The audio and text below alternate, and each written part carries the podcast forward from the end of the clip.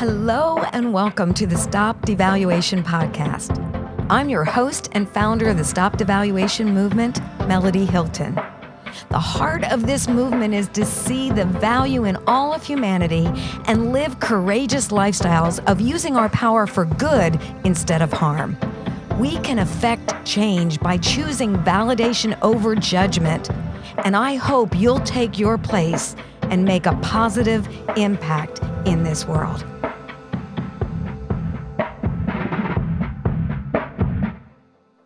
Welcome, everyone, to the Stop Devaluation My Story interview with David Brooks. David, I am so excited that you are here.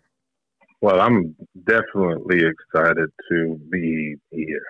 You carry so much and you've experienced so much in your life that you're going to speak from a person of experience, but you're also going to speak forth as a mental health expert.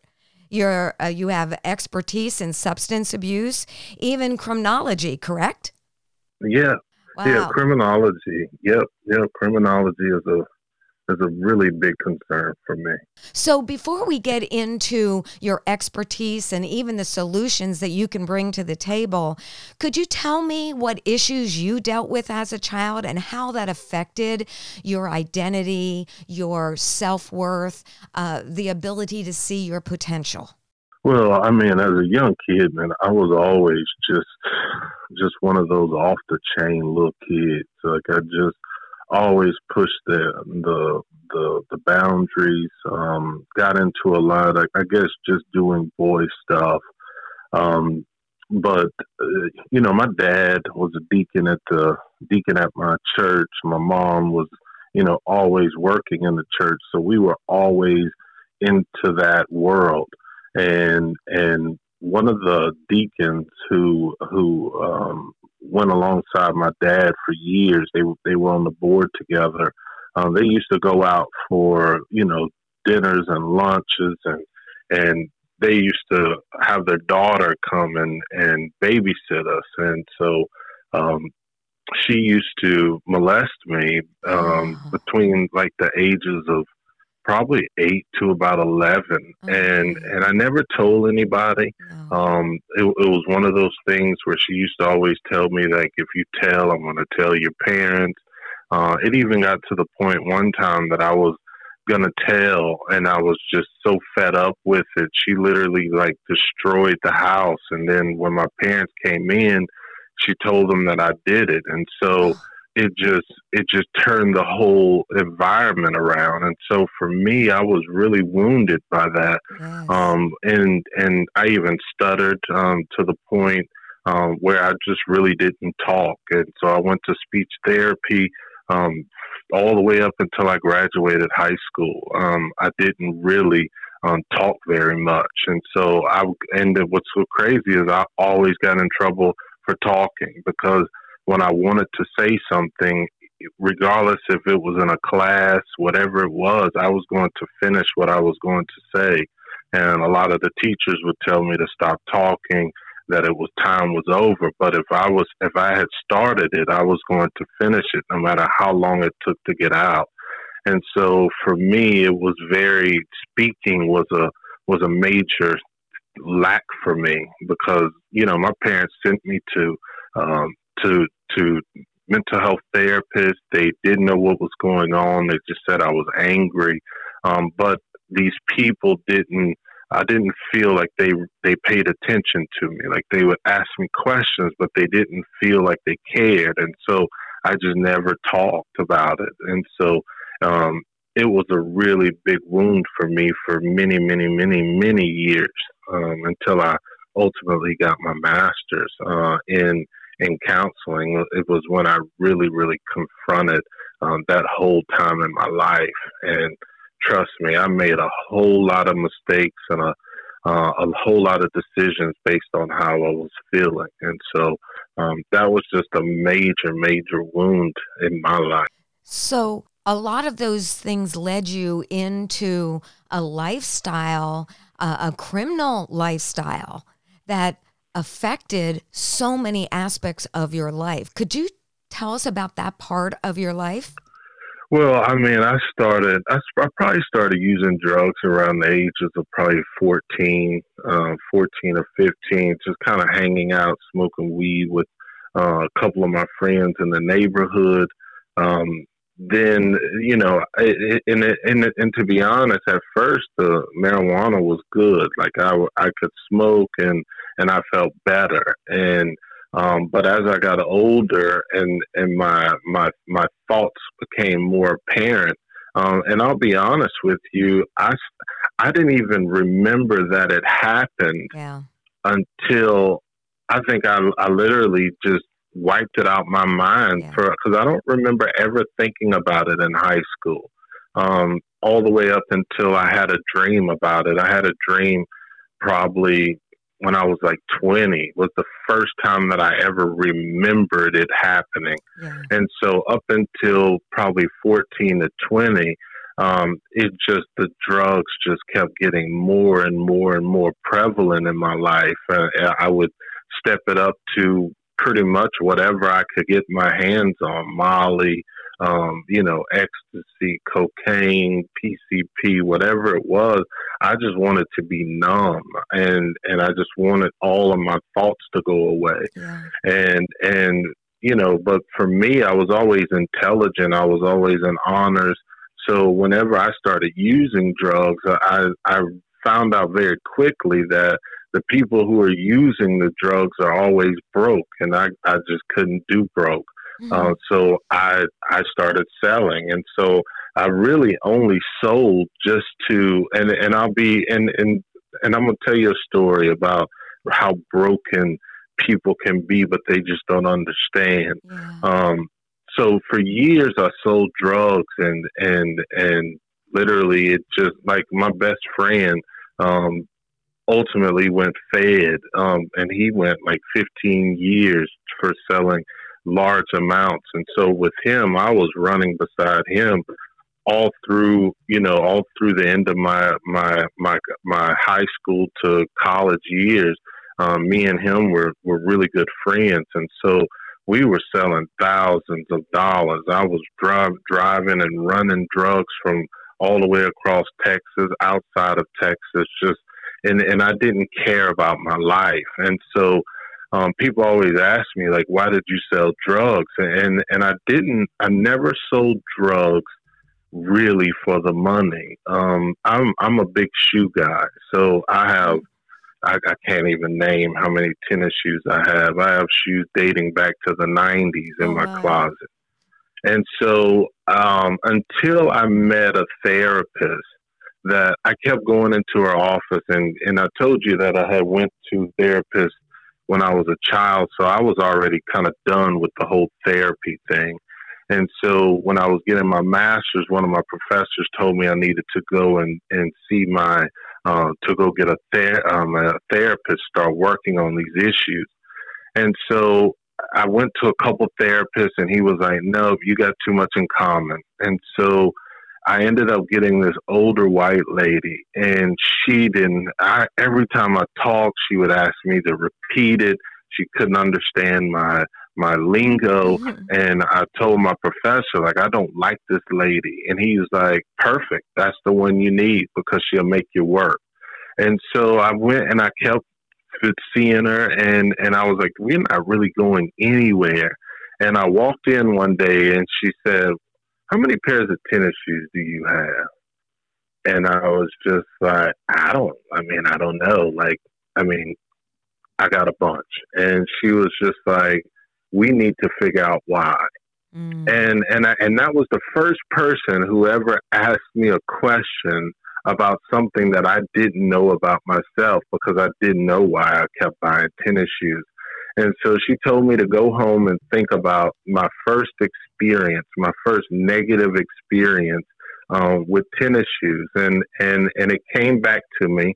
Uh, I remember I was riding on a bus and, and my dad had, I asked my dad for a pair of Filas, and he ended up buying me a pair of Falcons. They were Kmart shoes. I, I remember I was probably sixth grade and and I remember I wore them to school, and they kind of looked like Filas, but they wasn't. They were the cheap, cheap brand. Mm. And so I had a pair of jeans on. I remember I got on the bus and I had played it off for like a week or two, and everybody thought I was cool because I had a pair of Filas. So I got on the bus. We were going on a trip, and I kicked my feet up on the on the front of the the bus seat, and I fell asleep. And I woke up to kids laughing like they were standing up. My best friend was like, "Falcons? What a Falcons? I've never heard of Falcons." And I never realized how broken that made mm. me. Like it, it broke me um, because I was so angry about my dad not purchasing me a pair of shoes that would, you know, make me represent myself correctly in my eyes. Um, so I ended up selling candy at school to try to um, make enough money. And I remember I bought my first Jordan, uh, and that was like '89. And I got so much attention, and I loved that. I got mm-hmm. addicted to that attention. Mm-hmm. And so from that attention, it moved me to I went to go mow grass, but I realized that I couldn't make enough money to keep up with the amount of shoes that were coming out in my eyes. And so I got the bright idea to start selling weed. And then I started making more money. And, and that was at the age of like 16. Wow. And it literally, I never stopped until I ended up going to jail. And, and I went to, when I went to college, I ended up getting a drug charge, got kicked out of college. And then I just went all out at that time. But, and when I got on probation, I just felt like there was no reason to be good anymore. So I just went deep into the drug game. And, you know, until I got off at 25, 26, um, I, and I never went back. I never went back to that lifestyle.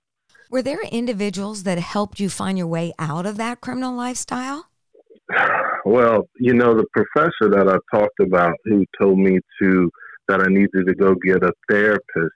I was in his class uh, when I was uh, getting my master's, and um, and Doc was like, he we were role playing in class, and and I was role playing with a young lady, and she said something in the role play that reminded me of what happened to me as a child wow. and and i and i responded to her like in a way like i mean but don't you know how how how i felt whenever you did that? And we were supposed to been role playing and she made a statement like you don't you it's all made up like you're just making up stuff and i went off. And he literally shut the class down, told everybody to leave, and I went to walk out, and he was like, "No, you're coming back." And he's like, "What happened to you?" And I was just like, "I don't know what you're talking about." And he said, "Son." Nobody acts like that unless something happened to you. And so from that, it, it, it really that was the beginning of my healing process because he walked with me, he took a walk with me, and I'll never forget this. He he reaches down and he grabs a a, a, a flower out of the ground and he rips it out the ground and he holds it up to me and he says, "How does this how does this flower feel?" And I was like, "Man, it's a flower." And he's like, "That's not what I asked you." I said, "How does it feel?" and I could not fathom what he was asking me. And then he said, I just detached it from its life source. It is wow. about to die. Wow. How does it feel? And I just couldn't tap into that world. And he said, Whatever happened to you took away your empathy. Like wow. you don't have empathy. Like you don't see pain in people and and that was the first time I ever looked at it. And that's when he said, "I'm not going to allow you to graduate. I'm not going to allow you to get your license until you get treatment." And so I took every one of his classes. He literally mentored me. I still talk to him right now. Um, he's waiting for me to put on a conference so he can fly up to Maryland to hang out with me. He said I would come for free. And and you got to understand, this guy is like a crazy psychologist. Um, he he just he does. Um, uh, I mean, he's just phenomenal in what he does. Dr. Howard, he can do. Um, just he does criminal cases when people can't remember. He can do hypnosis. I mean, he's just good. and he taught me all of what I know, and he changed my life. But wow. before that, the first time that I ever felt valued, I'm and I'm gonna just tell you, I was um, I was sitting in my cafeteria when I went back to college. Um, um, because the first time I told you I got kicked out, I went back for a little while, but then I, I've dropped out. And after like four years, when I was like 23, I went back to college and I had to start back over as a freshman. And, and I was in the cafeteria laughing with some of my friends, and I went to a predominantly black college and went to Prairie View University and there was a, a white male that was stand, sitting across from me and my friends, and he just kept staring at me. And so my friends left, and I was kind of wrapping up, and he came and sat down, and he was just like, "What do you? Who are you?" And I'm like, there's no white people in that room. And I'm wondering, why is he talking to me? Like, I don't know him. And so he just started just talking to me, asking me questions. And you know what he told me? He said, he goes, when you speak, people listen. Wow. He said, I don't believe in God like that. Um, but I, I know that you are gifted in talking. And he said, I'm a speech teacher. I want to teach you how to really speak. And so I told him, man, I'm a computer science major. I'm minor in math. I don't, I'm not doing that. And so he says, you are going to work in computers and you're going to be good, but you're never going to be fulfilled. Wow. He said, you might want to take my class. Just look me up. And he said, my name is Mr. Bannock. He looked me up. So that next semester, just so happened, I didn't get a, um, I didn't get a I needed an elective. And so I remembered he told me to take his class. Long story short, I got in his class. And it was the best class. Like I felt like I wanted to learn more, wanted to learn more. And at that time, I had went back to college. I was paying it out of my pocket. When I went back to school, I was homeless the first two months because they didn't have any housing, and I left slept in my my car, you know, took showers at the truck stop, but I still was going to school. And and he was like, I see you you you dressed the in the same kind of clothes. What's going on? And and you got to understand, I went from selling drugs to having whatever I wanted to a point where I went back to school with no money, but I just had a dream that I was meant. And and the guy that I told you that went 15 years, I went to go see him in the feds, and that's when he told me, "Man, you gotta go to school. Like you're one of the ones that can make it." And that's why I left the game and went into college, broke, no money, no nothing. But when I met Mr. Banicky, he asked me, he said, "Do you want a scholarship?" And at first, I was like, you know, I, I I need a scholarship, but and he said, but I need you to change your major. And I was like, I don't want to change my major. And I prayed on it, but I changed it. And when I changed it, he said, well, we can even give you more money if you, if you get on the debate team. And I was like, I've never debated before. He goes, I'll teach you. So I go and I get the scholarship to be on the debate team. He says the first meeting, I go in for the meeting. When I walk into the meeting for the debate team, I realize I'm the only one there. I'm like, where's the team? He said, you are the team. Oh my. I'm like, but Howie, he goes, I'm going to teach you everything you need to know about debate. We're going to go to some tournaments. We're going to win. We're going to get the school to see that, and we're going to get some more students. And I'm going to tell you, we literally studied for three months, and he taught me everything he could teach me in debate and he was like, "We're going to San Antonio for a debate." So me and him went. He didn't tell me how to dress, so I went in there with sweatpants mm-hmm. and Adidas jumpsuits, and everybody's in there in suits, and I'm like, "Why didn't you tell me how to dress?" He was like, "We didn't come here to dress. We came here to win." And he says, "I want you to be comfortable. I want you to dress in how you dress, uh-huh. and we're going to win this thing." And we and I went in there, and I remember the first round I lost and I was like, why you bring me here? Like, you got me looking like an idiot. And he's like, remember what I taught you. Do what I taught you. And I literally, after that round, I won every round after that. Came back that Saturday, won all the rounds that Saturday, and I ended up winning first place in that tournament.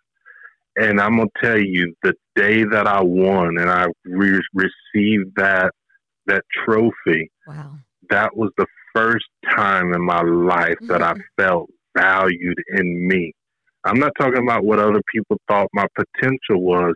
It was me yeah. doing what I needed to do and making it happen. And after that, I, there's I've I've always felt nothing can ever stop me. Wow, you know, someone can make a movie out of your life because you experienced so many things that tried to shut down your voice the abuse, your experiences, the shame, the fear, all those things propelling you into a way of functioning opposite of who you really were leading you to criminality and all those different things, but just a few people seeing your potential and your worth and your voice and what you carried, believing in you, helped you to begin to believe in yourself. And my goodness, now through all those things, how did all uh, your experiences, the wounds, the battles, the struggles, and those who saw value in you, how did that begin to shape your mission in life to what you're doing today? I'm I do therapy, mental health, all of that. After I graduated from from college, I tried to be. I did substitute. Now you got to understand. I, at the end of my college, I finished with public relations communication. My dream was to write speeches for for politicians. Wow. And I worked for several mayors while I was interning. But then when I graduated, I tried to get jobs and my criminal record, they they would never let me in. Like oh. they would they would talk to me, but once they realized I had a criminal record, they just kind of stopped talking to me. So I went and became a substitute teacher. As I'm going through the substitute teaching, I they they kept asking me, "Why don't you become a teacher? You got a degree, blah blah blah." And I realized that there was a clause in it that said you can't be a teacher with the drug record. Like it's very difficult. And so I, I went and I substituted and finally I filled out all the applications, everything I needed. And they they called me up to the office. I came up to the human resources for the district I was substituting. And they gave me a form and it was a yellow sheet and it said pretty much sorry that you have a criminal record and drugs. You can't work for the district, um, but you can continue to substitute. So I was literally broken. I mm-hmm. turned around and I was like, you know, nothing has ever stopped me with anything I ever wanted. And I literally turned around and I bumped into this guy, and this guy goes, Son, hold your head up. And I just shook my head and just walked off. And he just said, Come here. And so I turned around and me and him talked. He said, Come in my office and chat. So me and him talked and he was like, What's wrong? And I told him what happened, told him, you know, I really wanted to be a teacher, but my background got me. So he asked me everything about my background. And I told him, like, I didn't have anything to lose. I didn't know him, he didn't know me. And so as we talked, next thing you know, he says, You know what? I'm going to give you a chance. Wow. And I'm like, okay, like, who is this guy? And so he goes, I'm the deputy superintendent. He said, the only thing that I have to sign a waiver that says that you can teach, and I'm willing to sign that waiver as long as you promise me that you have walked away from that lifestyle. And literally, he signed a waiver. I went back to the human resources where he told me to take it back to the same lady that gave it to me and she put me on and she called him to verify it because she told me he had never done that in all of his 15 years of his position. Wow. And so when I signed that contract, long story short, I ended up going for an interview for speech, debate, theater arts. I ended up getting the job and I I was working with these young ladies and men, inner city kids and they would pick the most horrific plays, the most horrific, heart wrenching dialogues and, and duets, and and I started counseling them and just kind of talking to them, not really counseling And so I got reprimanded, and they told me that I couldn't talk to the students, that I had to send them to the counselor until I had a a, a, a degree in counseling. So you know what? Uh-huh. Next semester I applied, and I went, and I and the whole reason I did it was just to talk to my students. But I didn't realize I was going to meet Dr. Howard, and Dr. Howard told me, "Don't just get an education uh, degree, get the second one, get the clinical also. It'll make you more well rounded." And I did that, and that's what really, because I was in the school for a while. I worked with uh, autism spectrum. I've done um, mentally retardation, but I've always been in behavior. So when I went into um, into mental health, uh, clinical mental health outside of the school, I started to see some of these behaviors, but I saw mental health and substance never talked about the behaviors. They always talked about what goes on in the mind, the depression, anxiety, but most of their behaviors are causing this feelings, these emotions. So when I got into substance, I it just I I created a mindset of working with people's behaviors just like I worked with people with autism. And so what ended up happening was as I started going through, they switched me to the jail program and then I became the supervisor of the jail program and it was all about drugs. But these people kept coming back to jail we were literally at like 58% return rate. And so after I switched the program to only focus on behaviors, we didn't talk about drugs. We just talked about the behaviors and how our substance and mental health is affected by our behaviors. And I helped these criminals see their behaviors. Wow. And literally, we went from 58, and within the next one to two years, we were down to about 12% return rate. Wow. And that's literally unheard of. Wow. Like recidivism that's below 30 to 40%. If you can hit 30 to 40% in any program, it is it is it's it's record breaking. But whenever you get down to 11 and 12, that means one out of every 10 comes back. Wow. That's whenever you know you got something. All their actions. You look past everything they had done to see why they had done it and be able to speak yep. into those things just like people did that for you. And it literally yep. transformed their life. So this has become your mission. It's it's my life. It's wow. not even it when I tell you I would do this for free because I believe in it so much because I know what I've done to to value myself and I love to hand people like I tell people I'm not really a therapist. I'm just a motivator. Mm-hmm. I motivate people to change their behaviors that then change the way they think, which then change the way they live. Yes. My goodness. Now, with all these things that you're doing, I mean, it so touches my heart because you not only did not allow pain or your failures or even your criminality stop you, now you carry that to empower someone else. So, uh, let me ask you a question about some of the challenges that we're facing in our world today. There are so many things going on in our world, whether it's racial issues, whether it's the riots, uh, uh, or the the violence that we're seeing, or even the the divides, the political divides, the you know all these things that are dividing our nation. Could you give me just a couple things that you believe could help heal those divides? I think you know. I think it's all based on hate.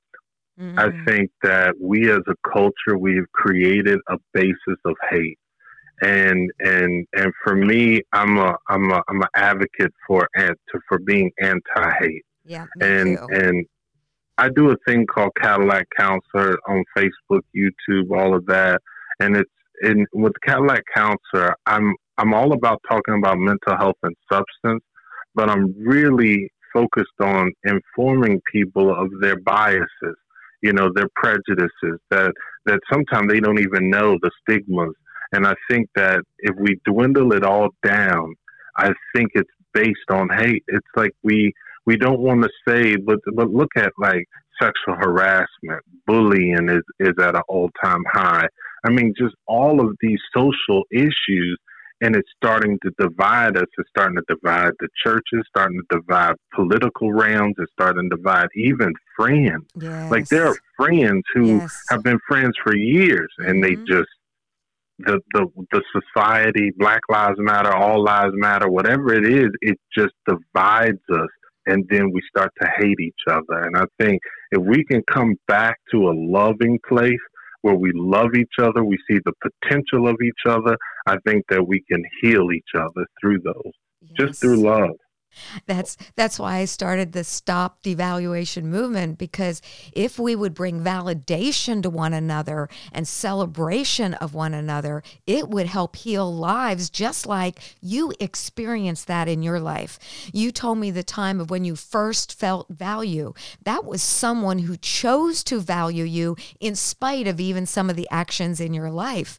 And so you're doing that for others now. Really, I think the solution is really simple. We just must, as you said, get past the hate and choose to start honoring and valuing others. Could you share with us any more solutions that you feel?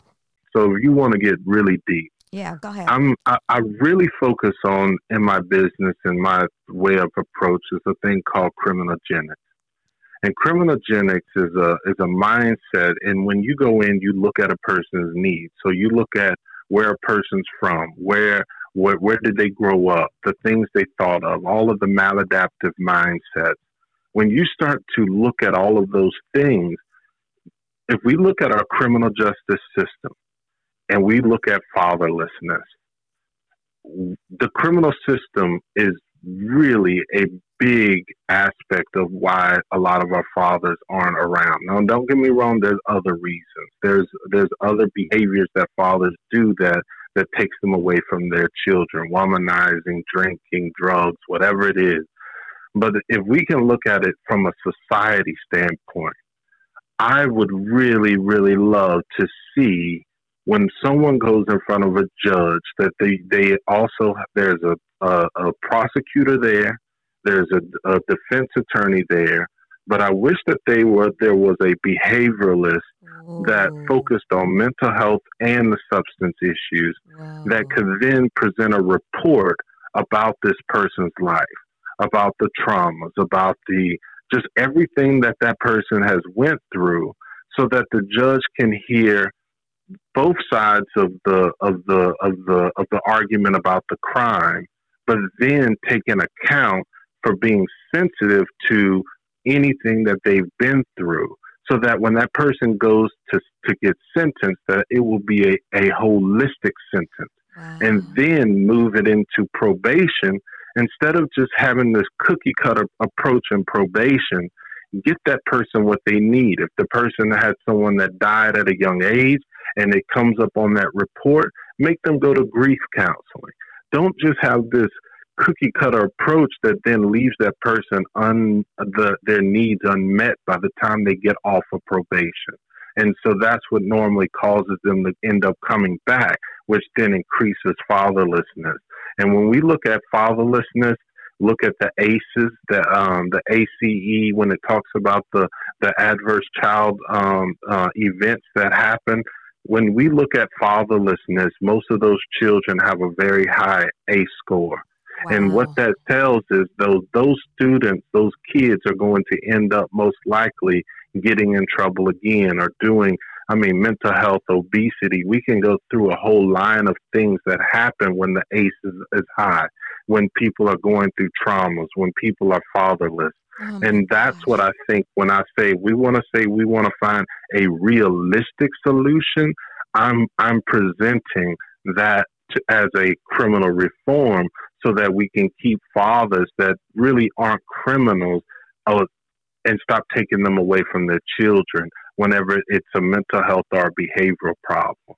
My goodness, you are a wealth of wisdom, a wealth of solutions. We could just go on and on, and um, I think we just need we need to do another uh, interview or something because you carry so much, and what you're doing is you're taking something, and instead of having this stereotypical uh, approach to something, you're looking at it and say, let's look at a person as an individual. Let's look at their battles, and I can relate to you. I went through sexual abuse from the time I was two years old to nine years old. I lost my dad when I was young. I don't even remember him. And and so there's so many things where even as you're talking, I'm going, Yes, that's why I did the stupid things I did. That's why I was this angry individual. That's why all those things. Mm-hmm. And when I was 37 years old, I came to a point uh, where all those things came back and it began my process of healing you know, I didn't even realize, just as you said, how those things shaped the way I thought, believed, and acted. And if there yeah. was someone who would have seen through those things when I was young, it could have saved me many years of pain. And so that is something that you are doing. And we need someone like you, not just uh, to do what you do, but even mentor and equip and and motivate others to begin to be that type of person in their world. And even if we don't have all the knowledge we can still have the heart to stop hate to stop devaluation and be one of those individuals that chooses to see value in someone else separate from their actions because they hold intrinsic worth as an individual Thank you mm-hmm. so much, David. I no, love you, you, love you, love you, and value you so much. And thank, thank you. you. for being a part of the Stop Devaluation movement. Hey, we've got hey. a future partnership, buddy. hey, I'm here for you. Anything you ever need, I'm here. Thank you so much. And thank you, everyone, you. for joining the Stop Devaluation movement. I want to thank you for listening and encourage you to become a part of the Stop Devaluation movement. Be sure to like and follow hashtag Stop Devaluation on social media, subscribe to the YouTube channel, and visit stopdevaluation.com for more information and free resources. You can help spread the movement by sharing with others, leaving a review on Apple Podcasts, and most of all, by living a courageous lifestyle of using your power for good. Go out and value someone today. Your life matters, and you can make the world a better place. One word, one choice, one action of validation at a time.